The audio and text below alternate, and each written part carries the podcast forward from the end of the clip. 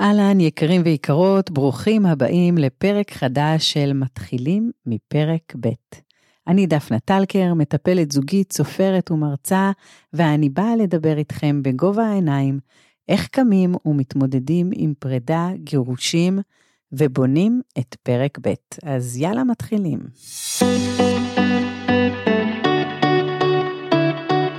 שלום יקרים, הפעם אנחנו הולכים לדבר על מה לעשות עם כל הכאב והשנאה שאנחנו מרגישים בלב.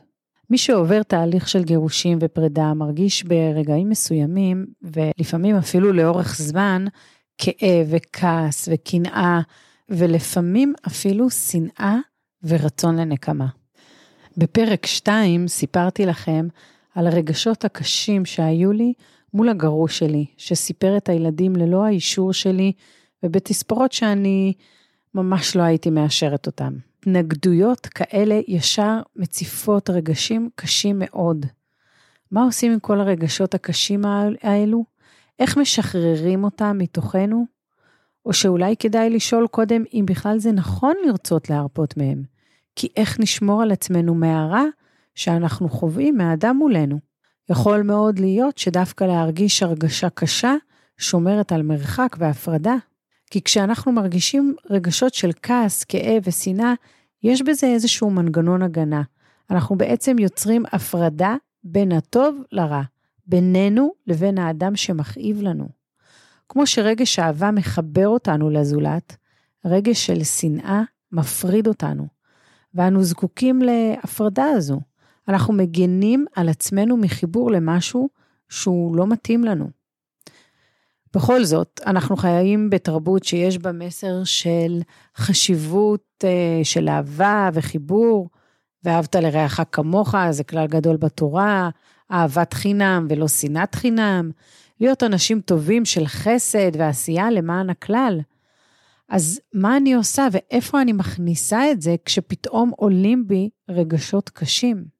העניין המעניין הוא שלמרות המשפט ואהבת לרעך כמוך, שנחשב כעיקר התורה, הוא משהו שמוביל בתוך התרבות שלנו. אני גיליתי שיש התעסקות דווקא גם עם השנאה.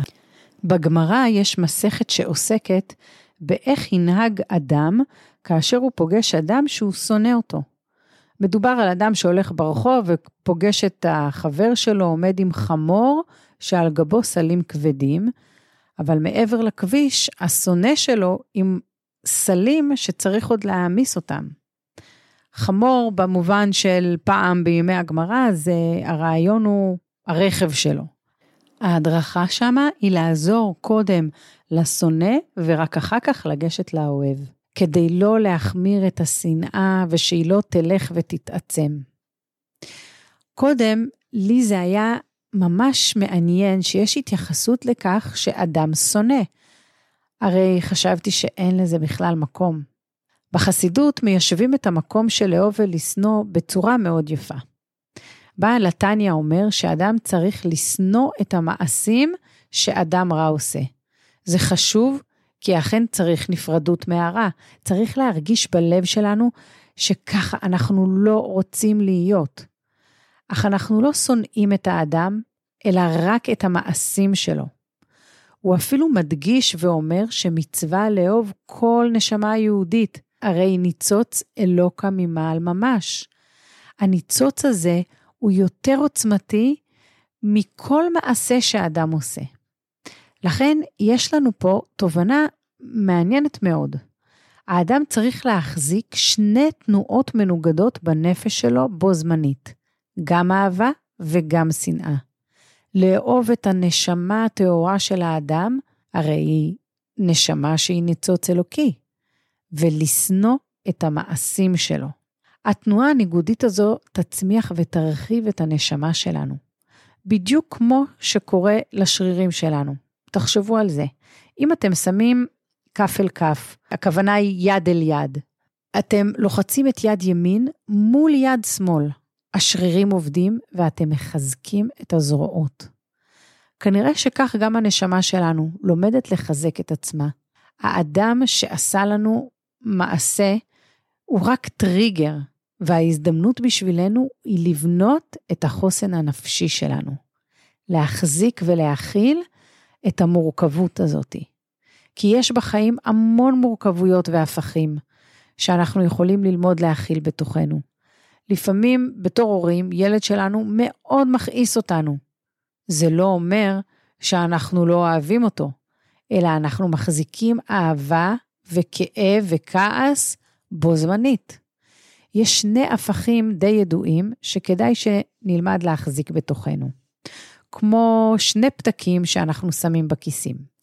פתק בצד אחד שאומר מעפר באתי ואל עפר אשוב, ופתק בצד שני שכל העולם לא נברא אלא בשבילי. מה הכוונה ומתי משתמשים בכל פתק? כשאני מרגישה בשמיים וכולם מחמיאים לי ואני עפה על עצמי, זה הזמן לשמור על האיזון שלי ולהוריד את הגאווה ולהזכיר לעצמי, רגע, רגע, מעפר באת ולעפר תשובי, את כלום בזכות עצמך, יש פה כוח עליון שמחזיק אותך. וכשאני מרגישה רגשות קשים של כאב ושנאה, זה הזמן לשמור על האיזון ולומר לעצמי, כל העולם לא נברא אלא בשבילי.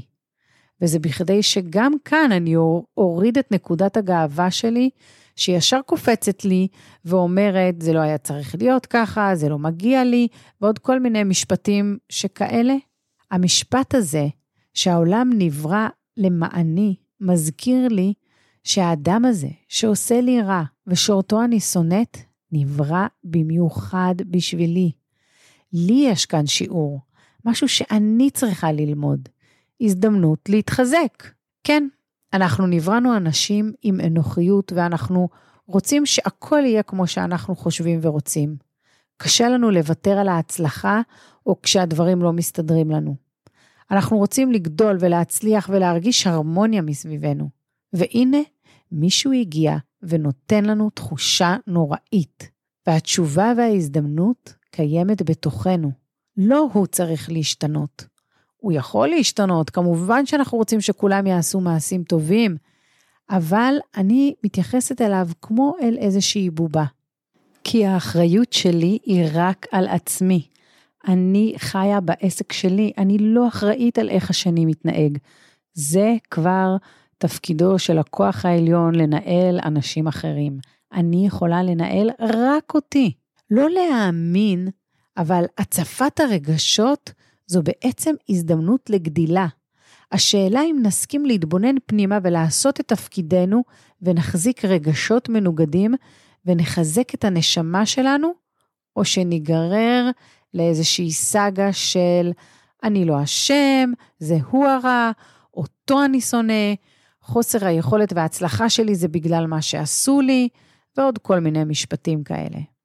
זאת אומרת, לחיות כקורבן, כאדם שנסיבות החיים מנהלות את מנעד הרגשות והתפקוד שלו, ולא לקחת אחריות על המחשבות והרגשות והמעשים שלי.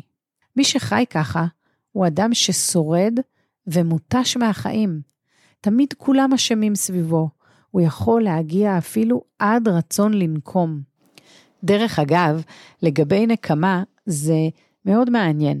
למדתי מאחד המורים שלי, עופר אליגור, שההגדרה שלה היא בקשה אלימה לאמפתיה. אדם בעצם רוצה להחזיר למי שפגע בו כדי שהוא ירגיש את מה שאני מרגיש. ההבנה הזו לדעתי מוציאה את כל העוקץ לנקום. לרובנו יש תחומים בחיים ששם אנחנו נופלים לתחושות האלו של מסכנות וקורבן. אך אולי יש לנו תחומים בהם אנחנו אנשים יותר מטרתיים ופחות נסחפים לרגשות הקורבן, וכדאי לראות איך עושים העתק הדבק מתחום מטרתי לתחומים שבהם אנחנו מרגישים יותר קורבניים. אם כהורה, או אולי בעבודה שלי, אני פחות מתרגשת ממצבים שונים ואני יותר קובעת לעצמי יעדים, אז לייבא את זה לתחומים ששמה אני יותר מרגישה קורבנות. אם בזוגיות אני יותר חלשה, אז לייבא את המטרתיות הזו של לקבוע לעצמי יעדים. לסיכום, לשנוא מעשים רעים של אדם זה נכון, כי זה מרחיק אותנו מהמעשים הרעים. לשנוא אדם, אין לזה מקום, כי הנשמה יותר גדולה ומדהימה מכל מעשה. לכן את הנשמה הזו יש מקום ללמוד לאהוב אותה.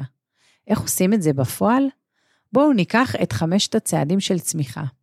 ניקח דוגמה מובהקת וברורה. צעד ראשון, כוחות.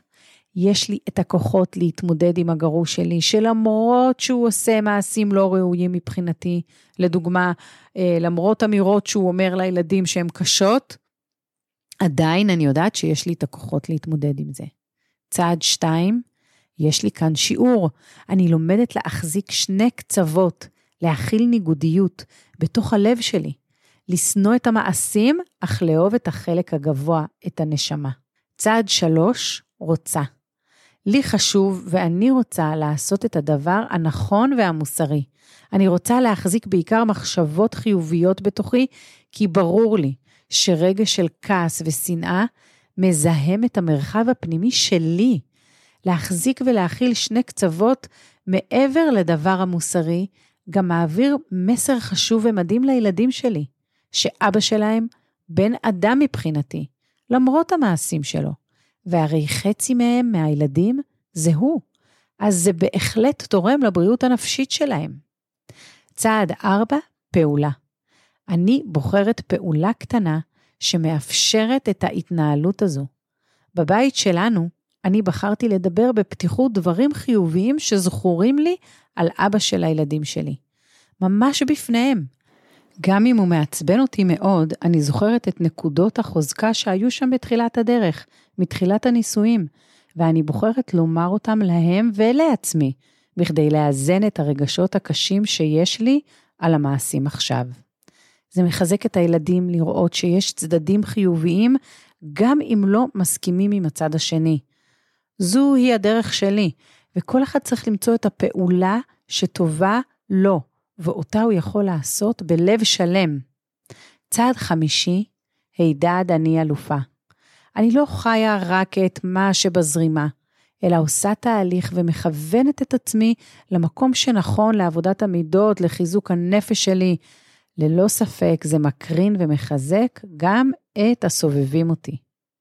אולי המסר הכי חשוב בפרק הזה הוא לזכור שכל דבר שקורה לנו זה לא כי עשו לנו דווקא, אלא זה הזדמנות לצמיחה. חורבן הבית הגיע מתוך עוצמה של רגשות קשים שלא שמו להם גבול.